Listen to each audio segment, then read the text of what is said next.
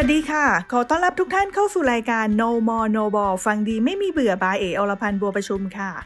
เริ่มต้นปี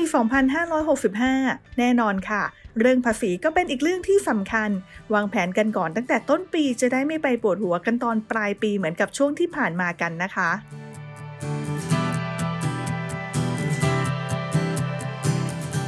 วิธีการวางแผนภาษีต้นปีทำได้ไม่ยากเลยค่ะสำหรับใครที่เป็นพนักงงานบริษัท เราจะมีฝ่าย HR ที่จะทำเรื่องเงินเดือนให้กับเราทุกเดือน อย่างที่ผ่านมาเราจะเห็นว่ามีช่องเงินเดือนที่เราได้รับ มีช่องโดนหักอย่างประกันสังคม กองทุนสำรองเลี้ยงชีพ แล้วก็มีภาษีค่ะ แต่บางคนก็อาจจะมีช่องเพิ่มเติมได้อย่างเช่น ช่องตำแหน่งงานหรือว่าช่องเบี้ยเลี้ยงนะคะ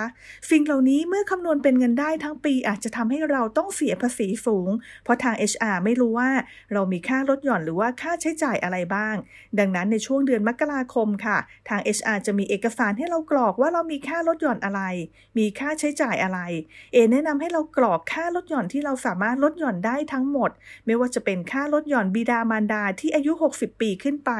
มีรายได้ทั้งปีไม่เกิน 30,000 บาท ใครที่ดูแลคนพิการก็สามารถกรอกเข้าไปได้ด้วย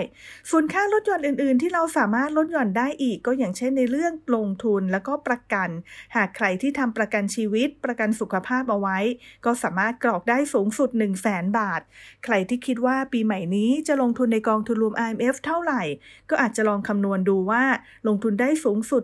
30%เมื่อรวมกับกองทุนสำรองเลี้ยงชีพแล้วต้องไม่เกิน 5 0 0แสนบาท ส่วนใครที่ตั้งใจลงทุนเต็มสิทธิ์ก็กรอกเต็มสิทธิ์ได้เลยค่ะ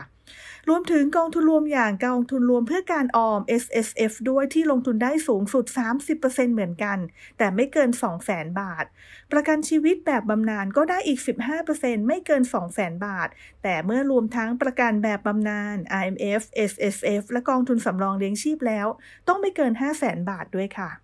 ทีนี้ก็จะมีในส่วนของช่องเงินบริจาคหากใครที่คิดว่าอยากจะบริจาคเท่าไหร่ในปีนี้ ก็สามารถกรอกกันได้เต็มที่เหมือนกัน ซึ่งเมื่อรวมทั้งหมดแล้วหากเราลงทุนได้ตามที่เรากรอก เอกสารฉบับนี้คืนให้กับทาง HR ก็เท่ากับว่า ปีภาษี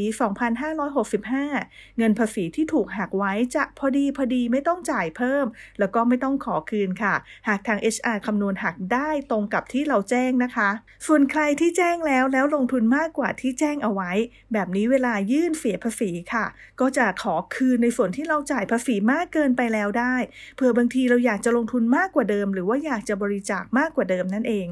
แต่ถ้าใครแจ้งแล้วปรากฏว่าลงทุนน้อยกว่าที่แจ้งเอาไว้